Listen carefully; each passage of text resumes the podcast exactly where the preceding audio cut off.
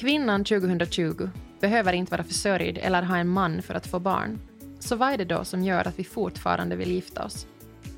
Kärlek är härligt, men för många tjejer är det också farligt. Vad ska man tänka på innan man förbinder sig? Och hur snackar man om vad man behöver när man väl sa ja? Småbarnstiden är dessutom en snubbeltråd för mångas kärleksliv. Men vi har råden som tänder gnistan. Idag ska vi prata om kärlekskarriär. Maria är psykoterapeut, präst och publicist. Skriver och pratar i olika media om allt som har med relationer att göra. Skulle hon bli hedersdoktor i något ämne så skulle det vara i kärlek på något märkligt flumuniversitet. Maria har ett sjukt behov av att göra nytta och den här poddserien är just ett sånt projekt. Folkbildning och delande av liv.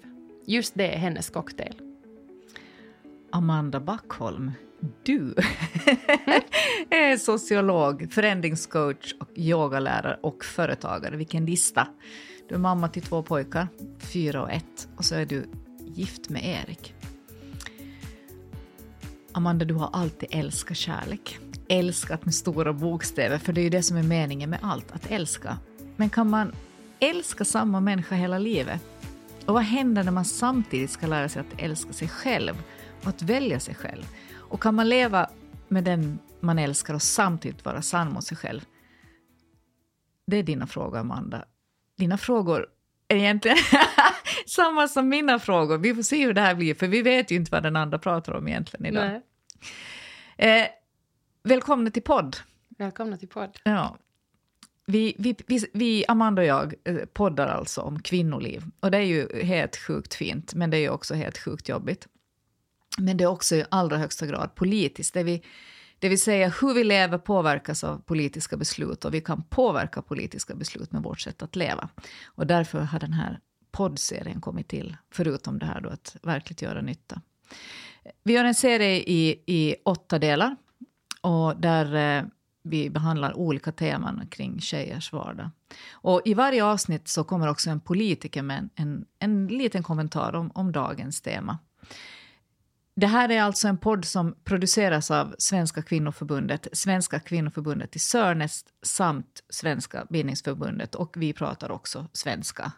Det gör vi. Ja, det gör vi. Det är mycket svenska det är här. Mycket svenska. Det här är det svenska rummet. Här ska man vara. Och vi tycker det här är, det här är ett fantastiskt sätt att visa att politisk diskussion inte bara behöver föras i, i trista mötesrum, utan att det vi gör också idag är egentligen politiskt. Åtminstone är det diskussion. Sen om det är politisk diskussion, det är något annat. Eh, Amanda, vill du presentera avsnittet? Mm. Ja, idag ska vi prata om kärlek. Och eh, jag tänker att eh, det privata är politiskt. Allt vi gör är politik. Och kärlek, det är ju också romantik i bästa fall. Det kan vara stora, härliga, underbara känslor, men det är väldigt, väldigt mycket i en fungerande relation som är politiskt.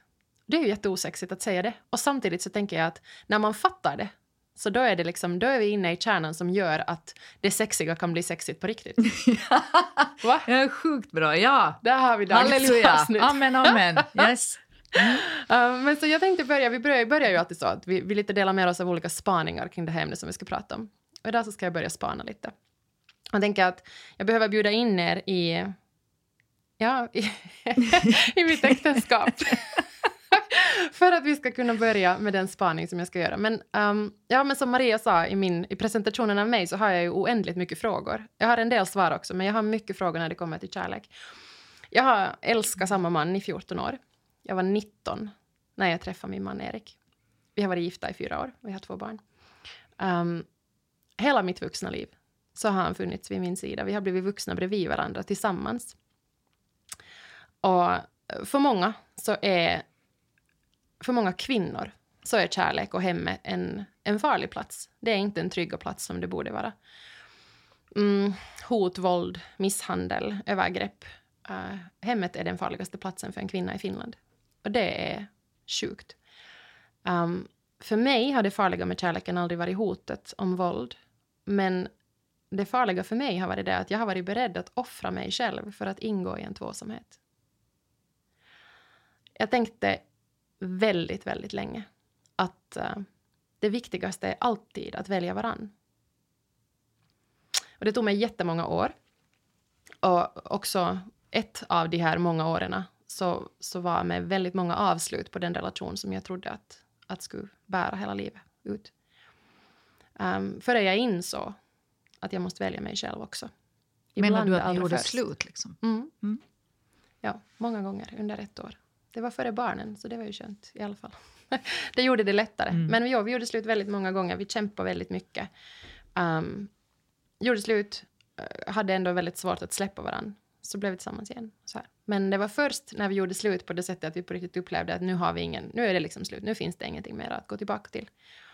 Som jag tror att vi båda landade i att det var inte relationen som var problemet utan det var det att vi hade liksom det som gjorde ont i oss själva vände vi till att ja, men det, är säkert, det är säkert bara relationen som det är fel på. Um, så då hade vi tid att sitta med det som, som var jobbigt i oss själva. Då var det också väldigt mycket lättare att sen hitta tillbaka till varandra. Så då lärde jag mig att jag måste välja mig själv. Ibland allra först. Före allt annat. Um, och det kan ju kännas ganska obehagligt, tycker jag, att säga att man måste älska sig själv före man kan älska någon annan. Du har ju, hör du min cyk? Jag hörde cykeln, Ja, jag vet inte om mm. lyssnarna hörde den. Jag ser ju det också, Mm. så jag ser ju Jag cykeln. blir helt matt. Ja, fortsätt. Mm. Um, men jag tror att det känns jätteobehagligt att säga så, därför för att det finns så otroligt mycket sanning i det. Uh, men vi blir ju inte skolade i att älska oss själva, speciellt inte som kvinnor och flickor. Det är ju ingen som lär oss att vi ska tycka om oss själva. Vi lär oss däremot att vi inte räcker till, att vi behöver bli någonting annat för att vara värda kärlek. Uh, och kommer man in med det i en relation där man tänker liksom att det viktigaste är, det är klart man ska värna om sin partner, men det finns ju liksom gränser för vad som är sunt. Um, så vi är, liksom, vi är duktiga på att se vad som är dåligt när vi också vänder blicken mot oss själva. Så jag tänker faktiskt att för att kunna leva i en tvåsamhet så behöver man lära sig att tycka om sig själv. Um, då kan man ju fråga lite så här kritiskt att "Nå, älskar du dig själv hela tiden, Amanda? Ja, det, det gör jag ju kanske inte. Men jag respekterar mig själv nu. Och jag värdesätter mig själv. Um, och det tror jag att handlar jättemycket om att lära sig att se på sig själv utan att koppla ihop sig med någonting annat. Så vem är jag när jag inte någons viktigaste människa? Jag är inte någons mamma, inte någons fru, dotter, syster, ingen vän. Nej, jag är bara jag. Um, det här övar jag på. Om och om igen. Att sitta med vem jag är när jag är bara, bara jag. Och, um, och jag har tre stycken grejer som jag tänker på i relation till, till kärlekskarriären som är viktiga. Den, den första tänker jag att, uh, att man på riktigt behöver vända blicken inåt och fundera vem är jag och vad vill jag? Så vad gör mig lycklig? Vilka värderingar uh, har jag? Vad vill jag fylla mitt liv med? Och vad kan jag inte kompromissa med? För att här tänker jag att när den romantiska kärleken slår till så då är man ju villig att kompromissa med allt. Men då tror jag inte att man har förutsättningar för att verkligen leva sida vid sida med någon annan. För grejen är ju också den att vi kommer ju att förändras om och om och om igen. Och våra värderingar kommer att förändras. Men jag tror att det finns vissa grundgrejer. För mig var det till exempel det att jag visste att jag väldigt, väldigt gärna ville ha barn. Så skulle min man inte ha velat det så skulle det ha varit en dealbreaker. Mm. Men också det där att det, när, man, när man svarar på de här frågorna om och om igen genom hela livet så då är det också möjligt tror jag att hitta svaret på varför det skaver emellanåt. För ibland går man ju bara omkring med en känsla av att det gör ont, men man vet inte riktigt varför. Um, om man ställer sig de här frågorna så kan det bli ganska tydligt vad det är som inte matchar. Har vi olika värderingar? Är det så att vi inte vill samma sak?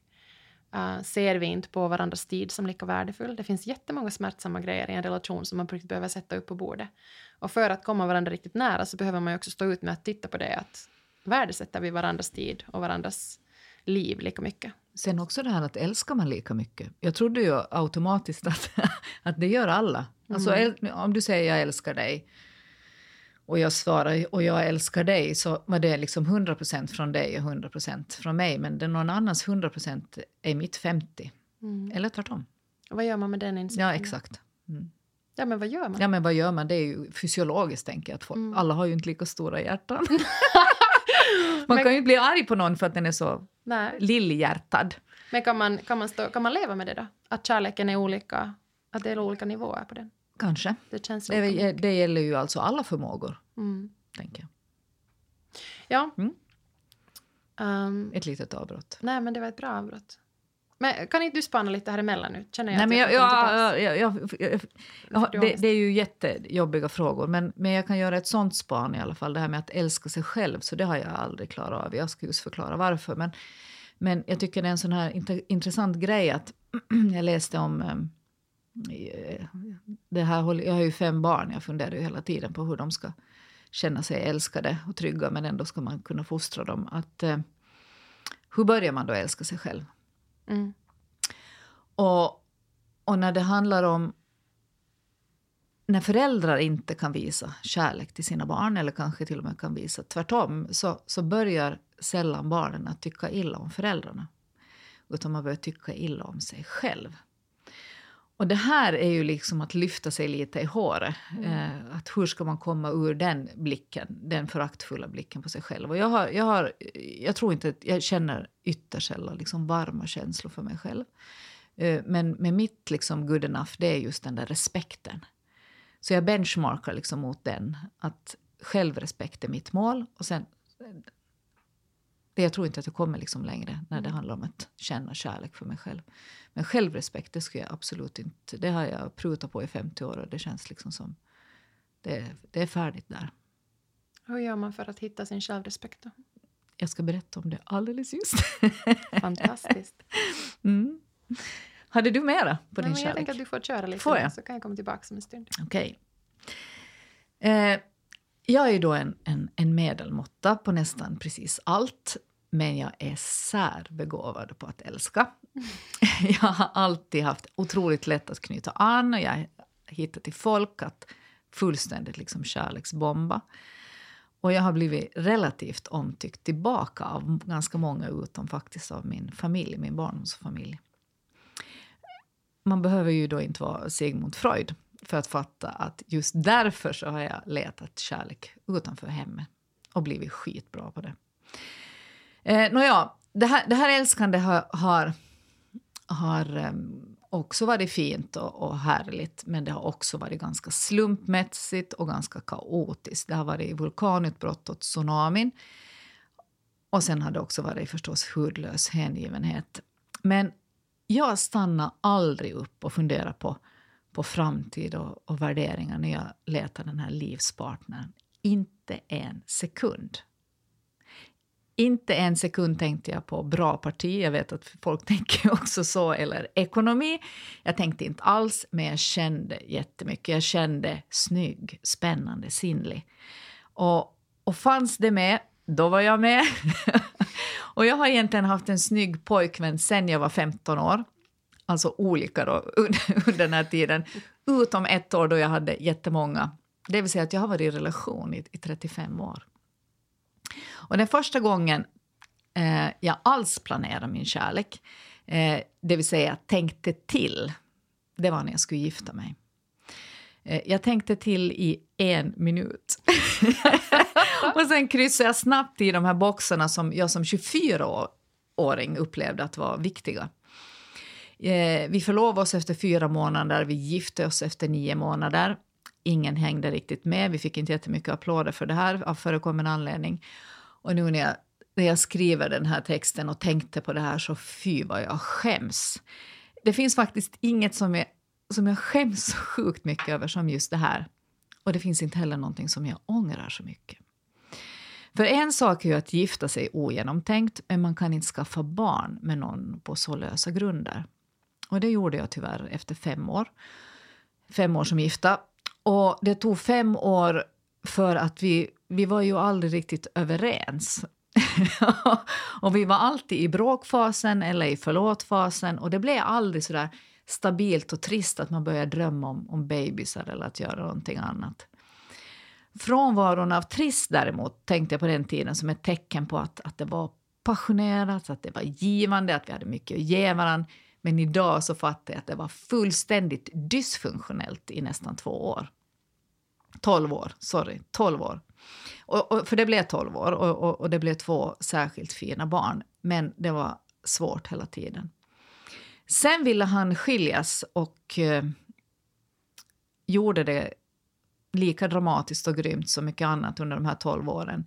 Och jag gick helt sönder. Alltså fullständigt sönder. Jag tiggde och jag bad och jag krälade och jag fulgrät och jag förföljde honom, typ. Jag åt ur kastrull, jag sov utan lakan. Um, det tar fem år, sa min frånskilda vän när han höll mig lugn när jag kräktes av ångest. Det tog fem år innan den här rå-ångesten la sig. För vi hade barn som for illa av det här. Det är nu 15 år sedan. Vi bor ganska nära varandra. Han hälsar inte på mig när vi ses på stan.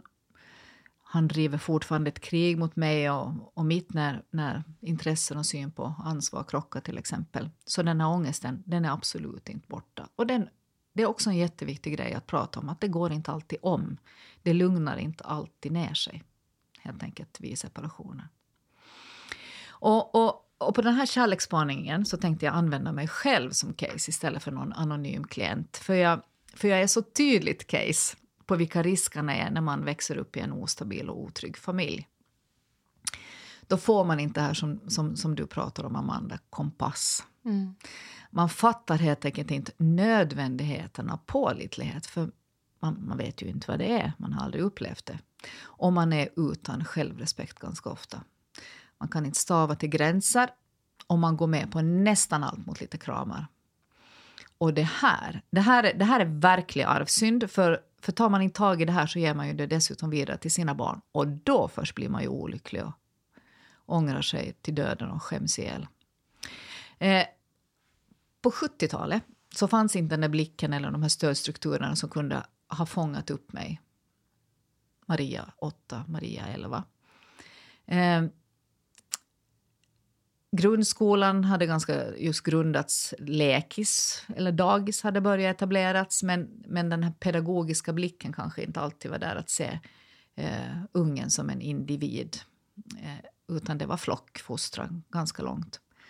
Men det fanns några som, som såg mig och som gjorde skillnad och gav den här som man kallar resiliens, psykisk tålighet i allt det här svåra. Eh, jag hade en mormor och morfar på nio timmars avstånd. Där tankade jag varje sommar. Resiliens och tålighet. Men de som fanns i närmiljön det var att jag hade en hälsovårdare i skolan som tog in mig på sin sån här papperssträva brits nästan varje dag när jag hade ont i magen. Jag hade ett bra lågstadie. Ja, det, det var väl bra, men inte frågade ju någon så mycket. Men det var helt okej okay och tryggt. Men i gymnasiet, alltså när jag hade gått i skola alltså i nio år, då träffade jag första gången en lärare som såg mig och uppmuntrade mig. Och samtidigt med det här så fick jag en äldre pojkvän som var ganska introvert och intellektuell. Och han gav mig plötsligt det här lugnet och det här självförtroendet. Och så slussade han mig till universitet. För han... Han såg dig? Han, han kanske var den första som på något sätt eh, sa att jag var smart. Mm. Eh, jag har alltid haft mycket vänner. Det har också skapat resiliens och stabilitet. Men kompassen för vad som är en god och sund kärleksrelation, den har jag fått helt sjukt sent i livet. Ska vi göra ett avbrott här innan jag fortsätter? har du några frågor på det här? Mm, jag tänker på den där kompassen, för upplever du att du har den idag då? Ja, jag ska just berätta om den. Ja. Mm. Men det är jag nog lite sugen på att höra. Kan ja, ja. Men jag ska göra ett litet sidospår. Och det här är lite otippat, för jag, det hade jag aldrig tänkt på själv. Men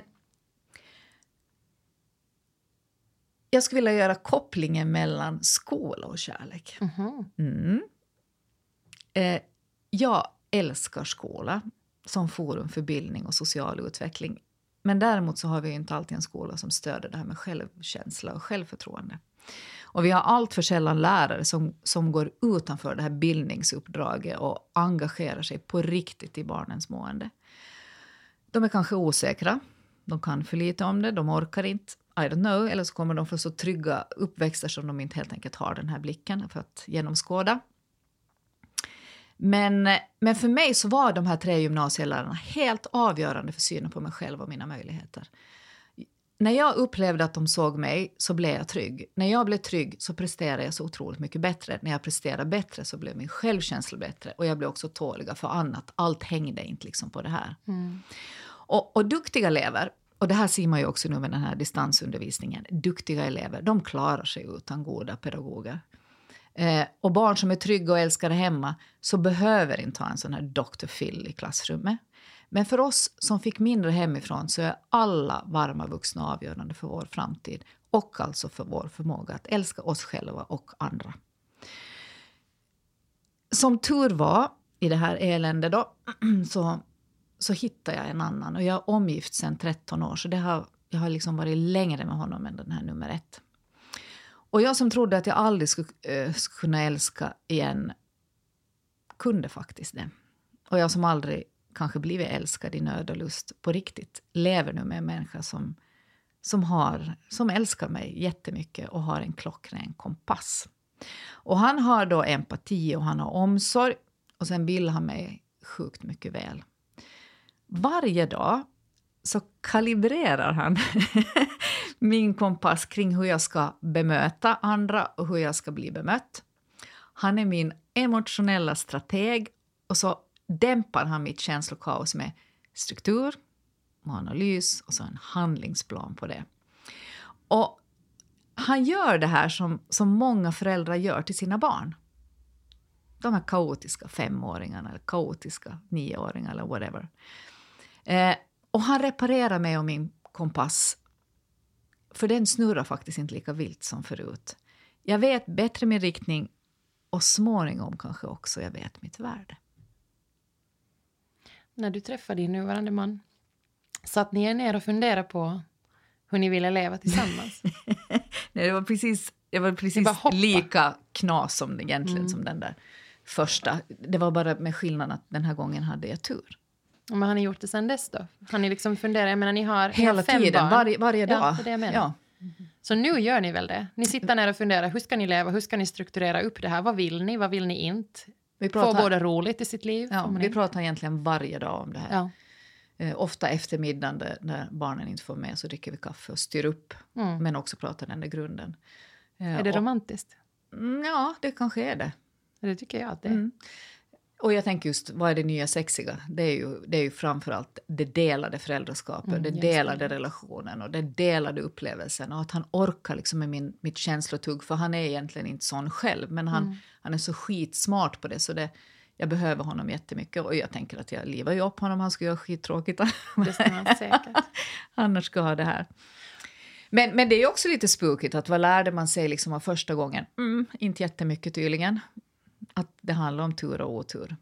Ja, och här skulle jag faktiskt vilja ta in nu, nu tycker jag det är dags för oss att ta in uh, Marina. För jag vet lite om vad hon ska prata om. Uh, och det har en hel del med det här att göra också. Att vi behöver, vi behöver tänka lite längre än vad näsan räcker när vi står där och är förälskade och förtjusta. Eh, I, I varje avsnitt så är det ju alltså en politiker som kommer in och gör en liten kort kom kommentar om det här dagens tema hon har inte hört oss och vi har ju då inte hört henne, du har en aning om vad det är, men, men hon pratar helt från sitt eget perspektiv eh, nu alltså om kärlek. Och idag är det alltså Marina Nygård och hon är ordförande i Svenska kvinnoförbundets Helsingforsavdelning och hon är ekonomirådgivare. Hur oromantiskt det än låter så är äktenskapet i första hand ett juridiskt avtal mellan två personer. Under äktenskapet har de båda makarna sina egna tillgångar, men om äktenskapet skulle upplösas, antingen genom skilsmässa eller genom dödsfall, så slår man ihop bägges tillgångar och delar på dem. Vartannat äktenskap slutar i skilsmässa. Och ungefär vart tredje par i Finland som gifter sig gör upp ett äktenskapsförord som delvis eller helt avtalar bort giftorätten. Det är under en relativt kort period som man har kunnat gifta sig av egen vilja. Tidigare har ju äktenskap handlat om mera praktiska saker, som att förena släkters tillgångar. Kanske har äktenskapet för en kvinna varit helt lyckat. Hon har fått leva friare som en gift kvinna. Kanske har hon till och med fått förverkliga sig själv.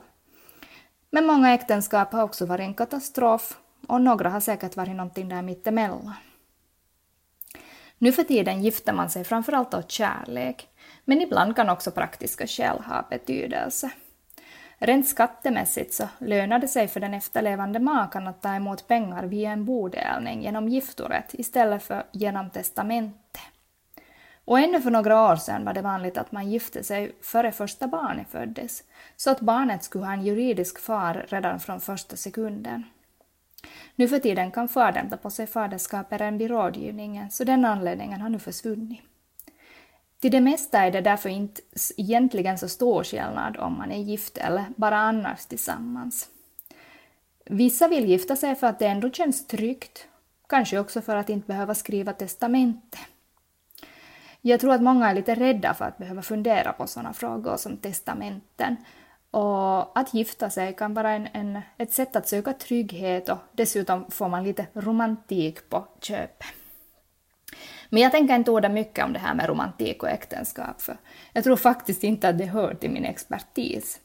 Lite bättre är jag på det här juridiska, men kanske framförallt på ekonomin i ett förhållande. Pengar är viktigt i förhållanden. Ni har säkert alla hört frasen ”varför lämnar hon inte honom?” om en kvinna som är i ett dåligt, kanske till och med våldsamt förhållande. Jag har många gånger tänkt att något som på allvar skulle kunna hjälpa kvinnor att lämna ett destruktivt förhållande skulle vara pengar.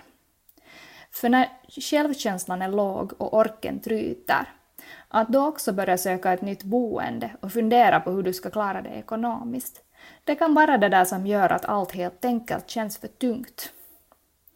Du orkar inte jämt stiga upp ur sängen. Hur ska du då kunna söka fram en hyreslägenhet och planera din ekonomiska framtid? Men ekonomin kan också påverka om du stannar i ett förhållande som inte är destruktivt, utan bara kanske lite tråkigt eller inte riktigt vad du hade förväntat dig. Enligt en artikel i Helsingin Sanomat så stannar cirka 14 procent eh, i sina förhållanden på grund av pengar. Det är ju faktiskt avsevärt lättare att leva på två löner istället för på en. Kanske du då tar den där tristessen i utbyte mot ett bekvämt liv. I Sverige talar man om ett fuck-off-konto. Ett fuck-off-konto finns till för att du ska kunna lämna ditt förhållande eller säga upp det från jobbet utan att oroa dig över det ekonomiska. Sen är ju det här med kvinnans pengar och pension. Kvinnan tjänar ju statistiskt sett mindre pengar än vad mannen gör.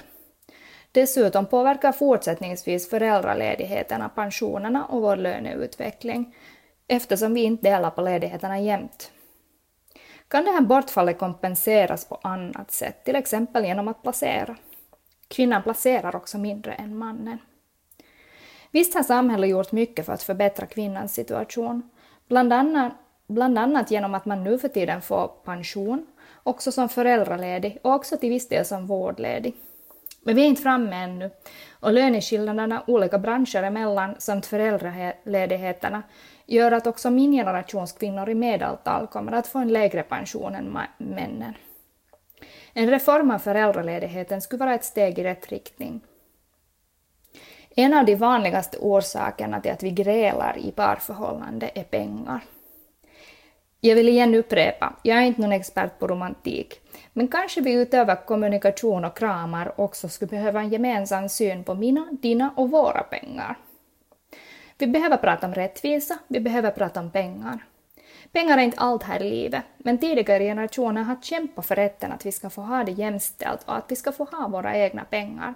Så vi ska inte släppa stafettpinnen utan fortsätta att jobba för jämställdhet. Ah, kanon. Alltså hon... Jag skriver under allt. Jag också. Mm. Strålande. Mm. Och det för mig vidare till den, till den punkt jag hade med på listan över um, spaningen om jämställdhet. Och hur det... Jag är gift med en, en man som är otroligt jämställd. Eller vi har en jämställd relation. I mångt och mycket vi kämpar ändå med att hela tiden få typ syn på de här strukturerna som ändå gör att det sätter lite käppar i hjulet. Uh, och jag måste säga att, att det, är, det är en grundförutsättning för att jag ska må bra i en relation. För alltså hur, jag, jag vet inte hur jag ska leva om jag ska leva med en människa som tycker att hans tid är värd mer än min. Att hans ork är värd mer än min. Att hans uh, jobb är värt mer än vad, ha, vad mitt jobb är i, i ren lön. Um, så, så när jag jobbar med sådana här frågor så brukar jag börja med just den här egna kompassen. Vem är jag? Vad vill jag? Hur vill jag leva? Sen sätter man sig ner och så snackar man igenom det här med sin partner. Va, vad vill vi? Uh, är vi på, för när man inte, om man inte har sagt det högt så går man ofta också omkring och föreställer sig att det finns ganska mycket i den andras huvud som är precis likadant som det är för en själv. Lite det du pratade om i början också, att säga ja att jag älskar dig, uh, så tänker du att det är klart att det ska vara i samma nivå mm. som din jag älskar mm. dig tillbaks. Så att fundera på att, att hur vill vi faktiskt leva och, och stå ut med att sitta i det där sårbara. Stå ut med att verkligen lyssna på vad den andra säger. Um, och sen fundera på att, att går det här att, att göra tillsammans. Och sen i relation till jämställdhet så tänker jag att, att det, det Man pratar ofta om att behövs det verkligen millimeter rättvisa? Och jag tänker att, att ja, det behövs inte millimeter rättvisa uh, när man har lärt sig att se allt det den andra gör. Men så länge vi inte ser det, så då behöver vi den där millimeterrättvisan. Då behöver vi listor på vem som gör vad. För att tydliggöra allt det osynliga. Osynliga därför mm. för att vi är så vana vid att mm. bära det, osynliga därför för att man snabbt vänjer sig när det är någon annan som gör. Det tänker jag på nu också, vi, vi har delat på föräldraledigheten med min man med båda våra barn. Så ungefär vid 9-10 månaders ålder så har vi bytt och då har han varit hemma ett halvår. Och det tar mig ungefär två veckor att bli en snubbe på 30-talet som liksom glider in efter jobbet och tänker gud vad skönt att här liksom... I början reagerar jag på att det är ju trevligt att här är rent och fint och, och ja, men maten står på bordet. Efter ett par veckor så tänker jag inte på det mera. Det är ju så det ska vara. Det är klart att Erik har fixat middagen och tvättat lite kläder och det är rent hemma och ungarna är nöjda. Och, och jag vill gärna lägga mig på soffan och lite, men du vet, ta en whisky och en konjak och uh, röka en cigarr och fundera på min dag. Liksom, varva ner från mitt jobb. För vi går ju in i de här moderna mm. också av att, mm. av att liksom, ja, men det blir osynligt. Um, så för att göra det synligt så behöver vi millimeter rättvisa. För det är grunden för en välmående kärleksrelation. Att vi är värda lika mycket. Och det tycker jag Marina sätter huvudet på spiken så väl med också. Att pengar, är, det måste vi prata om. Det måste vi kvinnor prata om i en relation. Och just värde, äh, äh, äh, jag tänker att av alla de här kriserna i äktenskap, nummer ett så var ju alltså spiken i kistan var ju när, när vi hade dealar kring föräldraledighet. Och jag hade jobbat med frilanskontrakt i, i, i, tio år och hade äntligen fått ett längre kontrakt. Och vi delade att jag är hemma då ett och ett halvt år med barn nummer två och sen ska han ta över. Och han gjorde aldrig det. Det blev aldrig lämpligt. Och när jag pressade och frågade hur ska vi lägga upp det här så sa han att han behöver egen tid och återhämtning. Att han vill sitta på kafé tre dagar i veckan och så vill han vara två dagar i veckan eh, på jobb. Och eh, alltså, det, det, var, det var, jag minns den där dagen för det var som en mörk rullgardin gick ner för min framtid. För jag insåg att det blir aldrig min tur. För att han, han får också på utbildning efter utbildning och det, det, var aldrig min tur. Och nu var det igen inte min tur att få jobba med det här kontraktet som jag hade liksom jättelänge längtat efter. Då gick vi i parterapi. Jag slog upp, det fanns telefonkatalog på den tiden. Så jag slog upp gula sidorna och gick dit. Och hon sa att kvinnans plats är spisen. Nej. Hon stödde honom fullständigt. Lägg nu av. I det här. Och det slutade med den där sessionen att jag gick därifrån. Men så började liksom den där eh, verkliga nedförsbacken för oss. Så handlade om, om jämlikhet och om pengar. Han var höginkomsttagare, jag hade inga pengar. Han bestämde vart de här pengarna gick, bla bla bla. Och jag köpte liksom det helt. Och där vill jag också säga att det rättvisa i en relation, vare sig man lever i ett äktenskap eller inte, delar man sin vardag, bor man tillsammans, mm. så, eh, så är det rättvisa att göra så att man räknar. Hur mycket tjänar du, hur mycket tjänar jag och sen är det procentuellt så Exakt. att den som tjänar mera, den betalar också mer av de gemensamma mm. kostnaderna. Då delar man på det, för annars är det ju så att den ena sitter och äter uh, oxfilé med den andra äter påsnudlar. Mm. Den ena kan, liksom, ibland när, när hen, eller han, i de flesta fallen han, har lust att bjussa på en trevlig semesterresa för, för alla inblandade, så då kan han göra det. Men det kommer alltid med villkor. Mm. Eller väldigt ofta gör det ju det. Det är ju mm. liksom inte schysst att gå omkring och känna att man lever i tacksamhetsskuld. Och Där tänker jag också att de här gemensamma spelreglerna, både för ekonomin, men alltså speciellt när vi kommer fram till det om man, om man önskar sig och, och, och får barn tillsammans. Uh, så fort jag hade plussa med vårt första barn, med Linus, så, så satte jag mig ner och så sa jag till Erik att, um, att nu behöver vi lägga upp det här. Nu behöver jag veta precis vilket datum vi byter. Um, att har du tänkt på det här med pappaledigt? Och så sa han jo, men alltså han ska absolut vara pappaledig. Ja, men vad bra, så Hur länge har du tänkt? Ja, men det, tyck, det, det känner jag att vi kan titta när vi, när vi kommer dit. Så här, men det funkar ju inte för mig. Att nu måste du förstå det att nu har klockan börjat ticka i mig. Nu är jag gravid. Och nu funkar det inte så att fast det kommer ett superkul projekt på jobbet så kan jag ju inte bara vara så här, ah, babyn håll inne dig lite, för nu ska jag jobba med den här roliga grejen lite, lite till. Liksom att nu är vi på, nu är det den här nya tidevarvet där, och det behöver gälla oss båda två för att jag inte ska flippa helt Mm. och känna liksom att jag är på väg in i den här nya världen och du får hänga kvar i den gamla, utan vi behöver gå in i det här hand i hand. Och för mig betydde det det att vi satte oss ner och bestämde att okej, vår plan är den att jag är hemma de första 9-10 månaderna och efter det så tar Erik över och är hemma ett halvår ungefär. För det kommer alltid något bra projekt på jobbet. Eller någon rolig utbildning. Alltså jag menar, det är så lätt också utan att man har, liksom, fast man upplever att man väljer varandra, att man halkar in i det där att det är inget bra läge just nu. Utan då behöver man, och det tänker jag också att det behöver vi kommunicera till arbetsgivarna. Så att det slutar vara så att det bara är tjejer som får frågan om familjeplanering. Och ju fler pappor som är hemma, desto tydligare blir det ju också att det här är någonting som alla arbetsgivare ska vara med och bara betala notan för. Um, men jag tror att det här är sånt vi behöver snacka om. På riktigt Men alltså. precis som du sa om det här med, eller eh, om det var Marina som sa om det här att det är en pinsam grej att ta upp, så är det här också pinsamt för man vill liksom inte spräcka den här lyckobubblan, man vill vara kvar i den så länge och man vill ha kvar en sån här tro att ens partner just vill en väl och vill eh, på alla sätt att vi ska dela och kämpa och göra det här ihop. Och så är det ju inte. Men, men eh, jag lever ju inte som jag, som jag lär, det vill säga jag lär bättre. och när jag viger och döper barn så, så tar jag alltid upp den här aspekten. Mm. Pratar svärföräldrar, sexualitet och ekonomi. Och, och just det här att det är inte så att den som förtjänar mest bestämmer. Och det är inte så att den har en hobby som får kosta tio gånger mer och jag måste gå på arbetsjumpa. Utan det, det måste finnas, delar man så delar man. Tid, eh, städning, fyrk. Och vad ska, man, vad ska man annat tänka på då? Just när du håller vigselsamtal till exempel. Va, va? Hinner vi med det här? Jo, det hinner vi. Jaha, En stund till. Okej. Jag brukar säga det är parrelationer som ska vara i mitten. Mm. Det tycker jag är en sån här grej som jättemånga äh, gör. Att istället för att älska varann så, så börjar man älska den där, den där, det där barnet eller barnen mycket mera.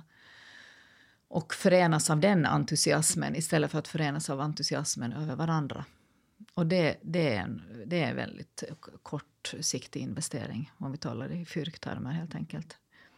Så att satsa alltså mycket mera tid på parförhållande än vad man vill. man kan liksom inte gå på vilja här för man är ju trött och man är slut och man ser hellre Netflix än håller någon i handen. Men det, det är faktiskt det smartaste du kan göra att, att ha äg, alltså gemensam tid. En timme räcker. Man kan få springa, man kan bara bastu. Det behöver liksom inte vara candlelight inne på en dyr restaurang utan det är bara att hitta den obrutna tiden, en timme och hinna snacka och catch up lite. Det är liksom det, det, det mest välinvesterade man kan göra tycker jag tidsmässigt. Ja, för vi hade ju faktiskt lovat det. Vi puffar ju det. Att vi ska ge lite tips för Ja, småbarnsåren. då, då är det tips. Bastun är mitt liksom- tips. eh, squashen, badminton, springningen, Mm. motionen ihop. Ja, mitt tips är det. När jag var gravid med, med vårt första barn så sa min mamma till oss att, eh, att vara så generösa som det bara går med sömnen till varandra. Det är den finaste gåvan du kan ge din partner. Skit i guld och diamanter. Liksom, Det finns ingenting så romantiskt som att säga vill du ta en powernap? Mm. Det. Att prioritera den andras ork. För det är också så väldigt mycket lättare att ge och vara generös till varandra när man, när man är lite pigg. Min man får sov, alltså sova efter maten men jag får istället sova före frukost. Mm. Han går upp och gör gröt. Det är jättebra. Jättebra. Jag skulle jättegärna vilja ha en ring också. Sorry! Man vill Ja. ha lite av allt kan jag tänka mig. Det kan man. Ja, men du, okej. vi måste ju börja runda av det här. Det här Ja. blir jättelångt. Men, men energitjuven den här veckan för dig, Amanda? Åh. Den här veckan hade varit det att eh, jag kan provoceras av människor som tror att de är lyckade föräldrar för att de har enkla barn. Mm. Mm, I know that feeling. Mm, det har varit tjuven den här veckan. Vad har varit din tjuv? Eh, att jag vill så sjukt mycket och att jag inte får någonting gjort av allt som jag vill. Eh, mitt driv, det är mitt dike Mm. också. Mm. Och jag har en sån här pop, popcornshjärna på något sätt. Det ploppar hela tiden upp jättemycket. Det är tungt. Så det, det snor mycket kraft av mig. Jag skulle vilja vara mer fokuserad och strukturerad. Har du någon boost då? Mm, det är ju han då. den här som ger mig sovmorgon. Eh, den här roliga, omtänksamma, varma och faktiskt också snygga människan. En till snygg. Men den här snygga. gången är otroligt också annat. Eh, vår kärlek har varit så helt sjukt prövad under hela vårt förhållande. Men vi hittar tillbaka till varandra hela tiden. Och det här, det här är magic. Och jag är så tacksam att jag en gång fick uppleva det här. Du är så värd. Tack. mm. Och Mm. du? Min boost är, ja, är stunden på kvällen eh, när barnen har somnat. Och så går jag och min man ut i trädgården som om vi skulle vara 80 år. Vi Som ni skulle bo i. Esbo? För det första är det ju så faktiskt att vi har ju lämnat stan för Esbo, det är ju så sjukt. Och vi älskar det, vi trivs så bra i Esbo. Och så går vi ut, eh, vi sätter på babylarmet och så går vi ut i vår trädgård. Och nu håller vi på att bygga en köksträdgård där vi ska odla morötter och squash och spenat och gud vet vad. Och så bygger vi tillsammans. Mm. Och det är så jäkla mys. Mm. Där står vi och, och, och funderar och planerar och visionerar och så hamrar vi och så sågar vi och så spikar vi. Och, Med eller utan vin? Eh, utan. Ja. Men ibland har vi min hemlagade kombucha om Okej. man har riktigt tur. Det var präktigt. Eller hur? Ja, jätte. Tekniker för den här podden Tobias Jansson. Studion är Parad Medias. Och det här är alltså ett samarbete mellan Svenska kvinnoförbundet, Svenska kvinnoförbundet Sörnes och Svenska bildningsförbundet. Det är extremt långt det här. Eh, och vi som poddar, vi heter Amanda och Maria. Tack att ni lyssnar.